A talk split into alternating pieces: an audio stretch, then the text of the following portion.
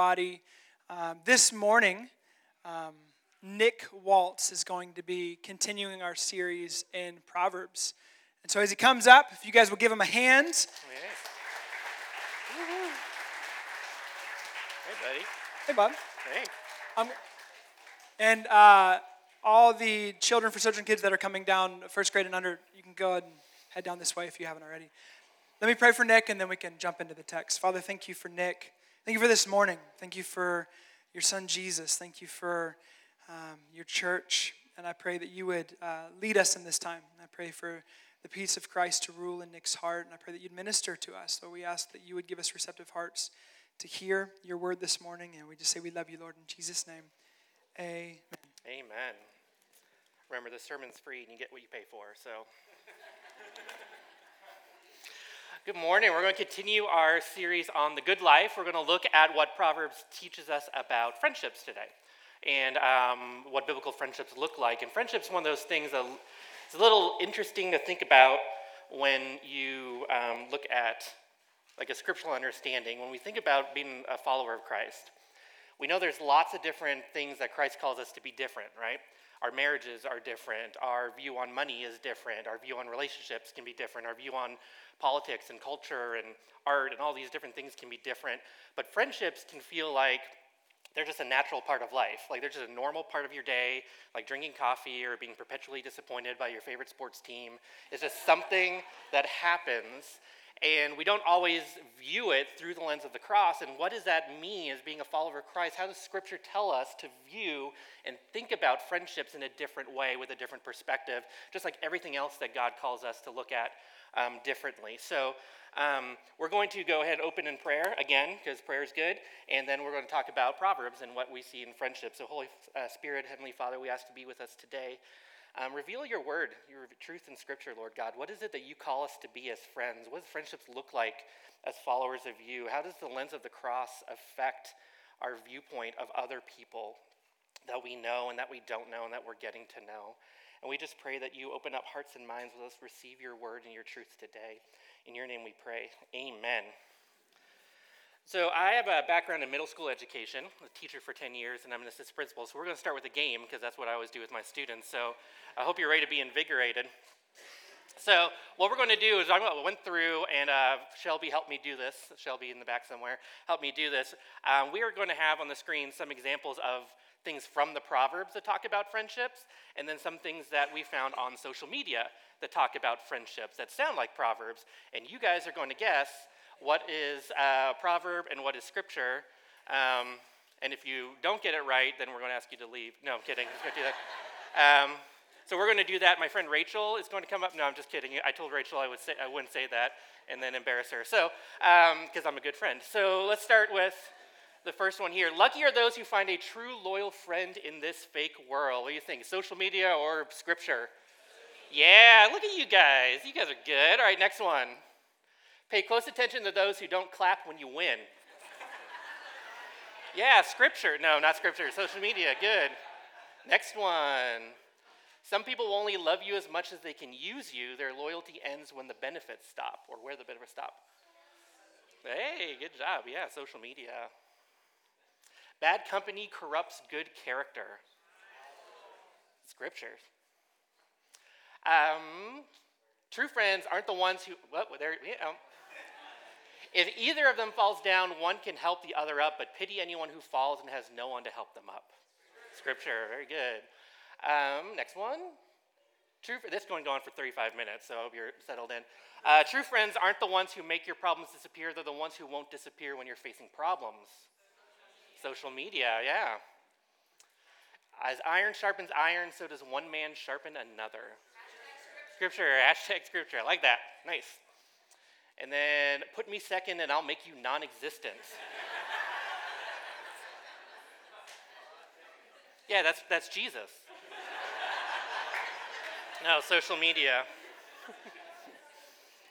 so you guys feel pretty invigorated by that, right? So what you see, is some of those obviously stand out to us as like, okay, that's not scripture.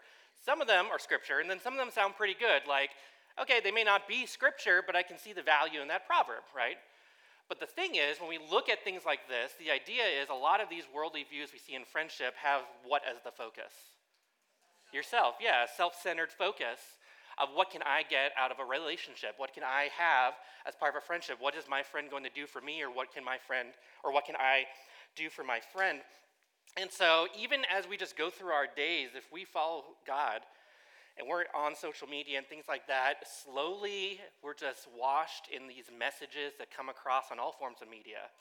And they slowly start uh, infiltrating the back of our minds. And as things happen in our lives, as things happen in our relationships, as things happen with our friends, slowly those things, if we're not rooted in Scripture and keep reorienting ourselves to Scripture, those things infiltrate our thoughts, and slowly we start adjusting our view of what a friend should be. And in the beginning of Hebrews, it talks about a ship that gets drifting away just a little bit at a time, and you're aiming for this point, and then you're slowly over here, and eventually you're going to end up way off base. And it's slow and it's subtle, and so we have to keep rooting ourselves back into what do we expect from Scripture? What does God expect from us as people of the book who live differently when it comes with these kind of relationships? So let's look at Proverbs 17 17. A friend lives at all times, and a brother is born for adversity. So, as we saw from some of those quotes, friendships can be transactional, right? I invite you over for dinner, so now I expect you the next time to invite us over for dinner. Or I drove you to the airport, so you should be willing to drive me to the airport. I help you move, you give me pizza, right? There's some transaction there. And so listen to some random quotes I found from people online talking about friendships and this transactional nature. We are all social animals, genetically programmed to be so. About a million years of evolution dictates the fact that friendship is a mutually symbiotic process, which at its core is transactional. Again, just random people. Every time you interact with someone, it is transactional. If you didn't need anything, you would not need other people in your life as well. The need defines friendship. If you don't need your friend for anything, it won't be long before you lose contact with him or her. The need could be emotional, physical, or monetary, but at the end, it's the need which drives any relationship. Individuals are self serving, making sure they get as much as they can from the relationship for a set amount of work in return. Within a transactional relationship, bonds are broken the moment one party does not hold up their ends.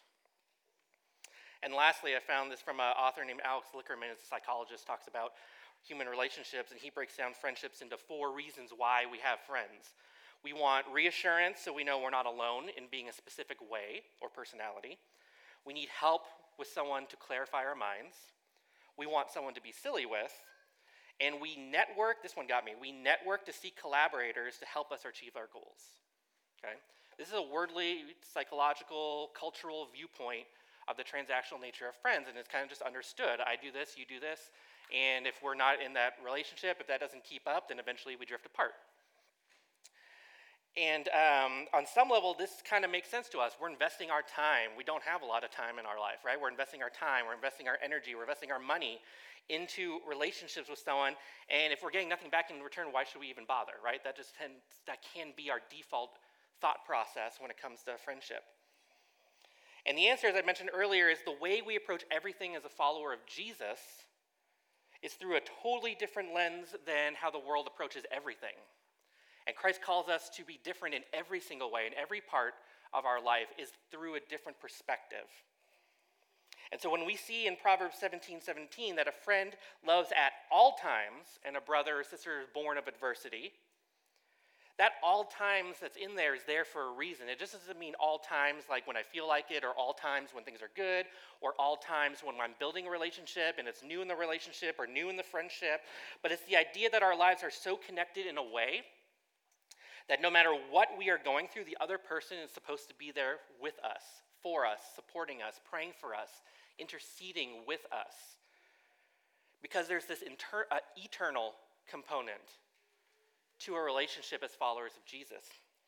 Paul says in 1 Corinthians 12 26, if one member, talk about the church, suffers, all suffer together. If one member is honored, we all rejoice together. So, we, as followers of Christ, in relationship with uh, one another, uh, we all suffer together as part of Christ's family. We're all unified by Jesus in a way that a regular friendship isn't. And the biggest difference when looking at a Christ oriented friendship and one that isn't, is that this idea again that our friendship transcends just the things we have in common. It transcends our hobbies or our personal views. It transcends our similar takes in music or anything else. Because again, we have this eternal perspective on who we are, and we have an eternal perspective, eternal perspective of who we are in relationship with one another as part of God's family.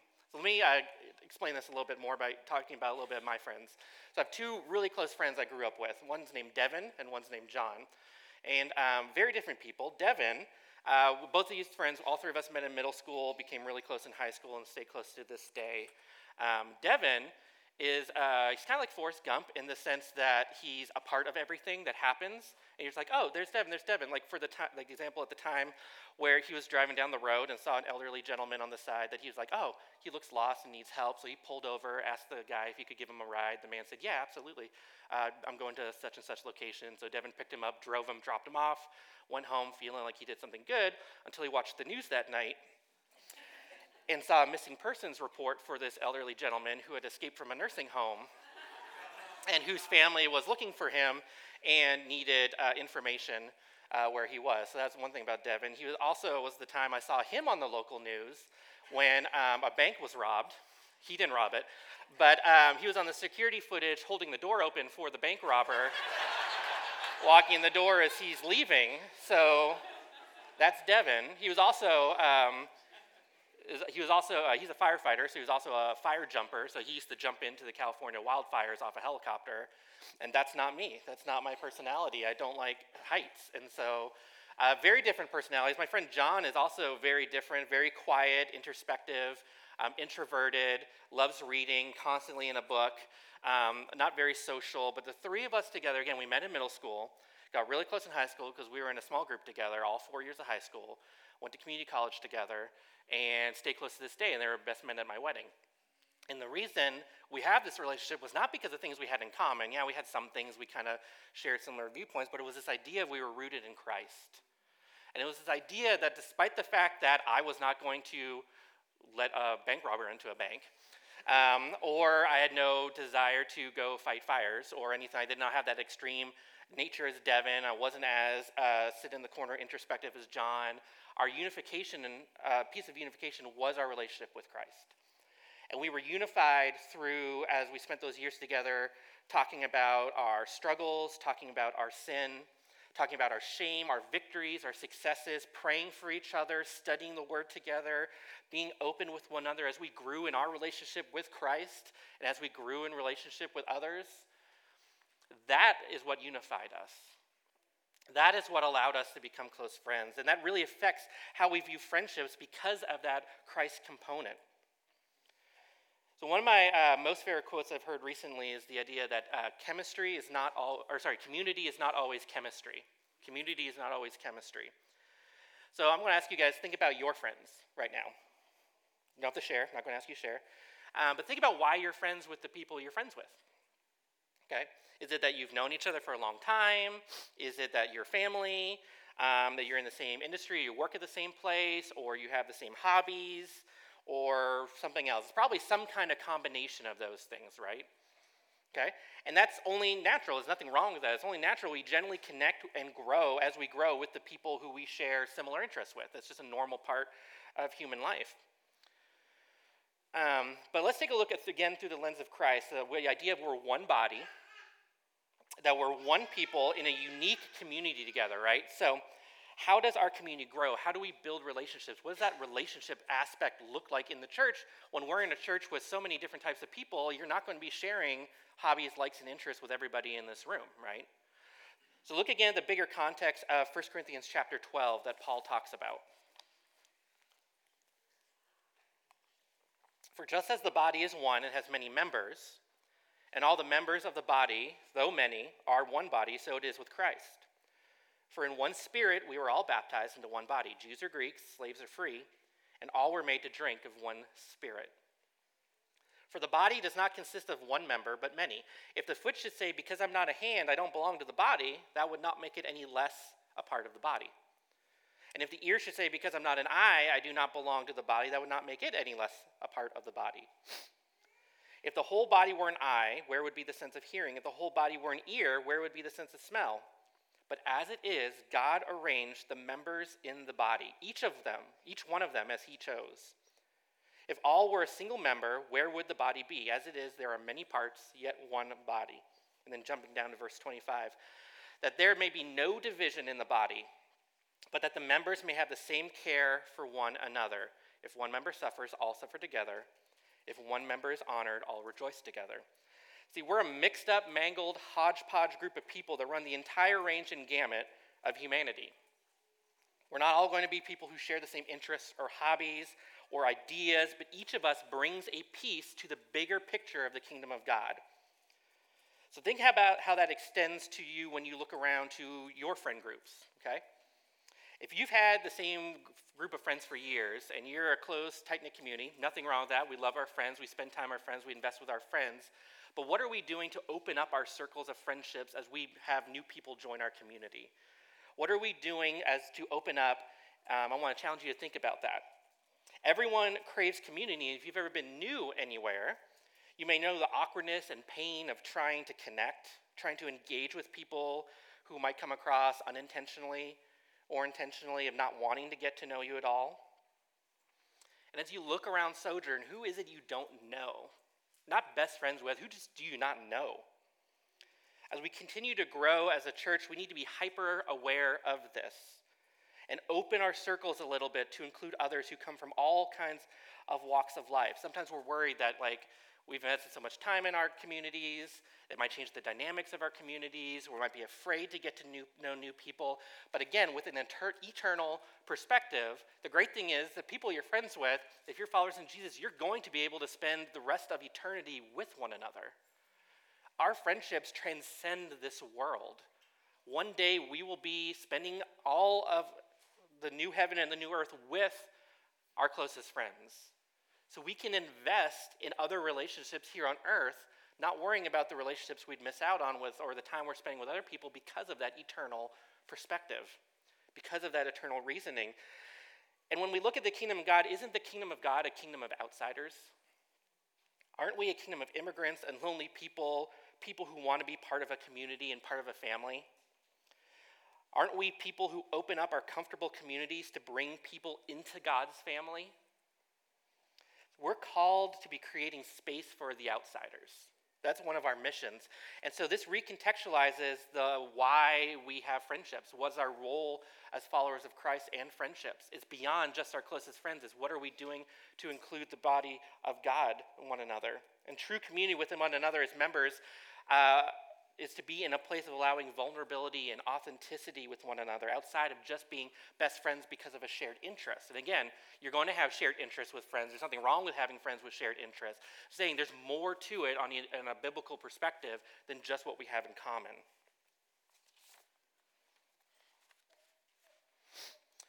So you see this kind of idea of these types of relationships in nature. I'm a former science teacher. And so um, you see this really well in ecological relationships. And so you're going to get a science lesson today. So Wesley gave an art history lesson a couple weeks ago. You got a science lesson today. So you can tell your friends you get a very well rounded education at Sojourn. So come and learn. Because that's what everyone likes to do during their summer. So in the world of ecology, there's a concept that all organisms are part of something called a niche or a niche, depending how you pronounce it.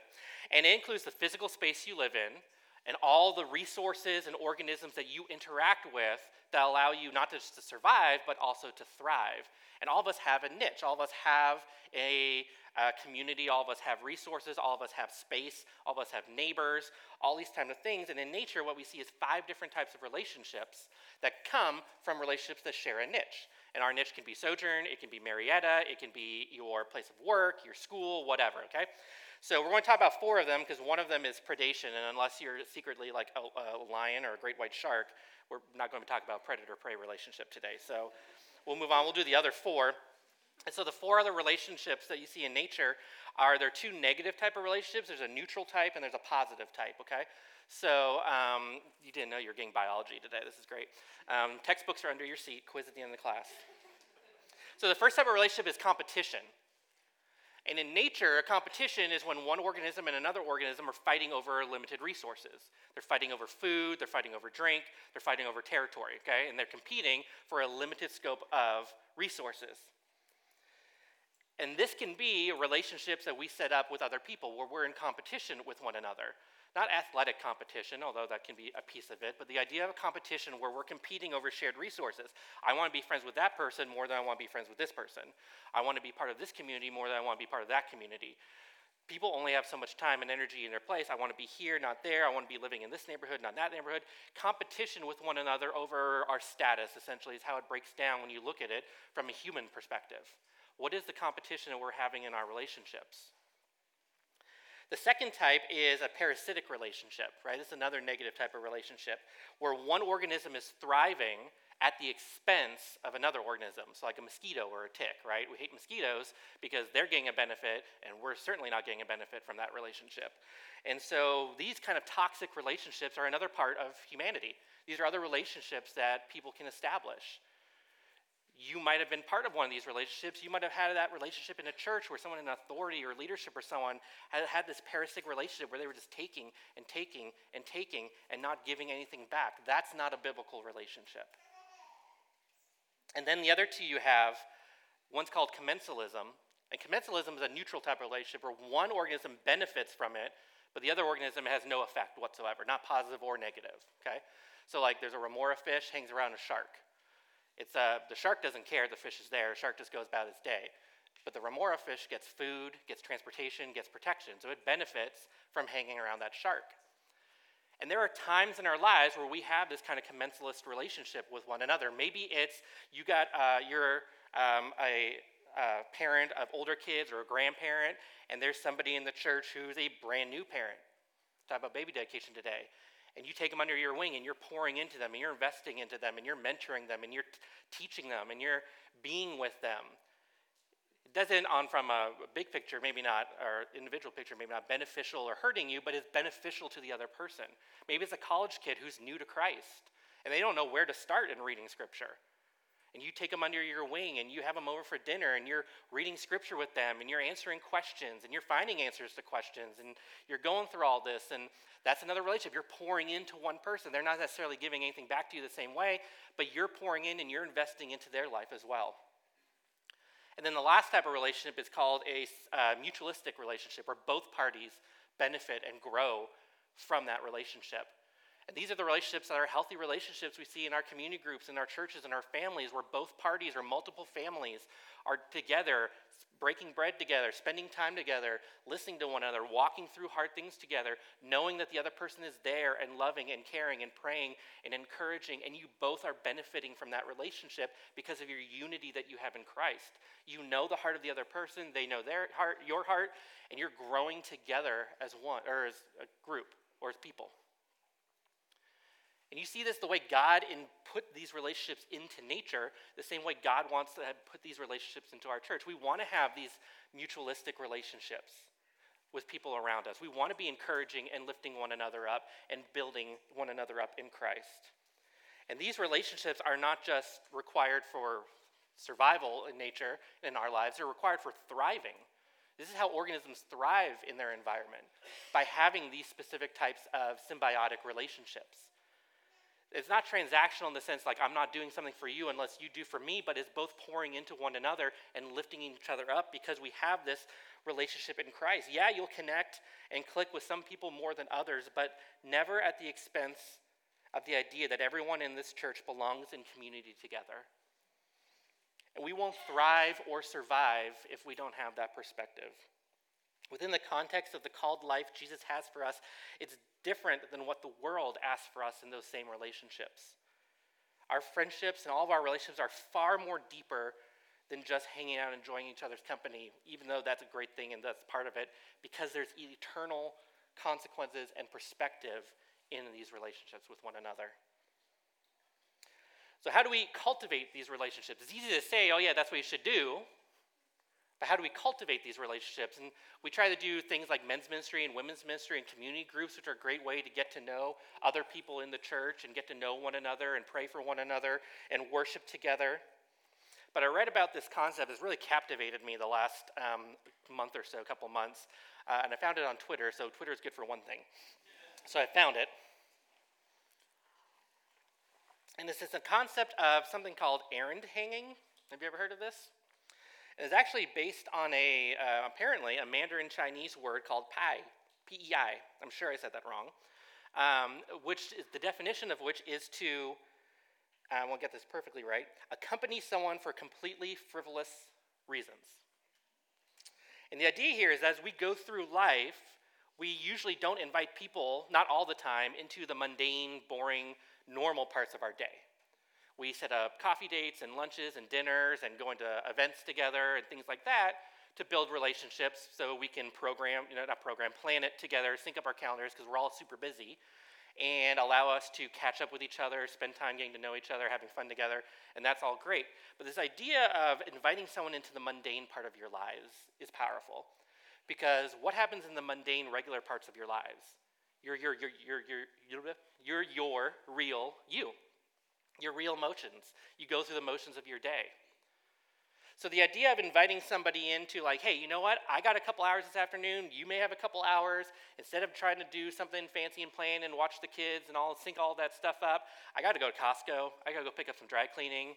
I got to go get an oil change and sit in the lobby for 35 minutes. Would you come with me and enter into that life with me? And it seems kind of silly on the surface, like, why would I want someone to come grocery shop with me? That, that's boring. But the idea, again, behind it, the idea is we allow ourselves to be most connected when we're the most authentic. Think about the deepest relationships you have. It's probably with the people who know you the best, right? And not even just like on a, on a normal level, but like who have seen you at your most awkward or your worst or your most uncomfortable. The regular parts and the mundane parts of your life the boring parts of your day when you can be open and honest and just frustrated at traffic, frustrated at this. That realistic authenticity is what connects people. It's too much of connection on social media where I can be friends with someone who lives 2,000 miles away and know nothing about them except what they share, right? But this authentic relationship building that we're called to as followers of Christ comes up in this mundane relationship. And so it could be something as simple as like, hey, there's a college kid who wants to know what the next stage of life is. What's it like to be married? I don't, you know, what I didn't know what that was like as a college kid. I mean, I had my parents and things like that too. But like to be close and in a relationship and friendship with a couple raising kids when I'm in that stage of my life, how beautiful is it to invite that person and be like, hey, come hang out. I got chores all day. I got to mow the yard and stuff, but just come out and be with us and see what a Christian family looks like. See what godly relationships can look like. Maybe you're a uh, again a veteran parent and you have like a newlywed couple or someone again with new children. You're like, hey, I got a couple hours on Saturday. I got to go sit at the soccer field with my son as they're doing their soccer game. Why don't you pick, pack a picnic and come hang out with us and see what the next stage of life looks like? It can be as simple as that, just inviting people into these honest moments into one another's lives. And those authentic, real moments allow then when somebody says, Hey, I see what you're going through. I'm going to pray for you and with you for that. There's a realistic aspect to that. There's something deeper there beyond just sometimes we say, Yeah, I'll pray for you, and we mean well, and then we never get around to it. But when we build these more authentic, deeper, honest, mundane relationships and stuff, there's a connection that happens there that I think allows for us to be really entering into someone's life, and they're entering our lives, and they're like, I, I'm not just hearing that you're having a hard time with this, I'm seeing that you're having a hard time. How can I come walk with you through this moment as a fellow believer in Christ? Authentic moments. And those mundane moments can be a gift of unplanned authenticity. Like, let's say hypothetically, uh, you're coming back from playing soccer with um, your pastor and two guys. Let's call them Jared and James just for fun. And uh, you're driving back and you're going from uh, up, up 75 and you realize you're starting to get car sick. Um, again, this is totally hypothetical. And uh, you tell your pastor, hey, can you pull over? And he goes, that's not a pullover, that's a cardigan. And you're like, Ernie, let's call him Ernie. And you say, Ernie, I need you to pull over, please. Um, and he's like, oh, this is real. And he pulls over four lanes of traffic for you, and you're trying every, you're like, please, Holy Spirit, come, and please don't let me get sick because this guy's going on a vacation this weekend and in this truck, and I don't want this truck to be a problem. And again, hypothetical, and you pull over and you jump out, and James and Jared are in the back again, pretend names, saying, like, I can't do anything for this man. if that were to happen, that's a moment of unplanned authenticity that I, I mean, the person would certainly not have planned for. But that kind of realistic living is what I'm talking about. Hopefully, not always that specific case, but the idea of this realistic, authentic living, knowing somebody in their weakest, most humbling, most embarrassing moments, what does that do? You enter into their life like that. There's a connection there and stuff that happens because of the real, just the world you live in. And the people we invite in those moments shouldn't just be our closest friends, although those should be a part of it too, um, but it could be people we hardly know. Because again, family of God, community church together, eternal perspectives that we have. Because rarely in the kingdom of God are we surrounded with only the people who are just like us or think just like us, and thank God we're not. Because God has created us as a beautiful tapestry of diverse thoughts and of diverse opinions, of feelings, of different theological perspectives, different spiritual gifts, different families, different genders, different races, and everything else that do not oppose one another, but we complement one another in Christ. So remember that chemistry is not always community. It can certainly lead to community, but at the end of the day, our real unifying factor is Christ. That's what unifies us as a body. And if you don't agree with me on that, um, let's look at Scripture. So, Jesus' disciples were a diverse group of people. But two of the most diverse were this guy, Matthew, who was a tax collector, and Simon the zealot. And if you don't know what a zealot was, a zealot during that time was basically a revolutionary group in ancient Israel whose complete goal was to overthrow the Roman Empire. The Roman Empire controlled the Middle East at that point in history, and the Zealots were Jews who believed that we needed to liberate Israel from the Roman Empire by any means necessary. We will kill anyone we need to, and we will destroy anything we need to to liberate this nation from the empire. That was their entire perspective, that was their entire goal. And Simon, one of Christ's disciples, was one of those men.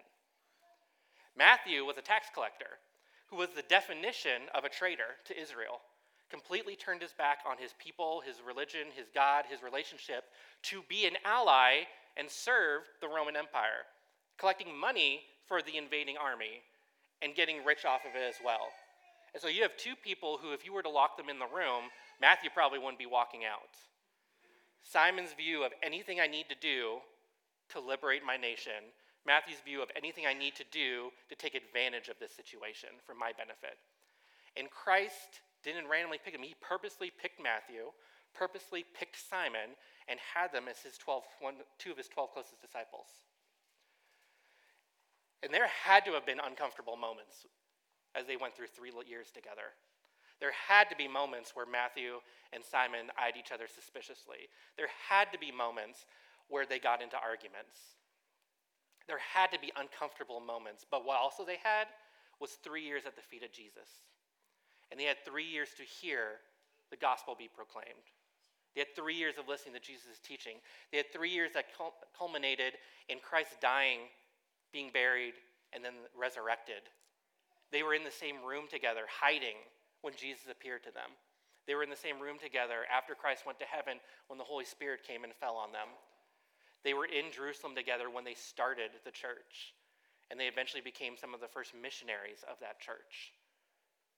The gospel and the, the relationship they had with Christ destroyed all other awkwardness, all other differences between them. And their focus became the mission. Their focus became the gospel of Jesus Christ. It didn't matter how much they hated each other before Christ, Christ, as their unifying factor, brought them to a place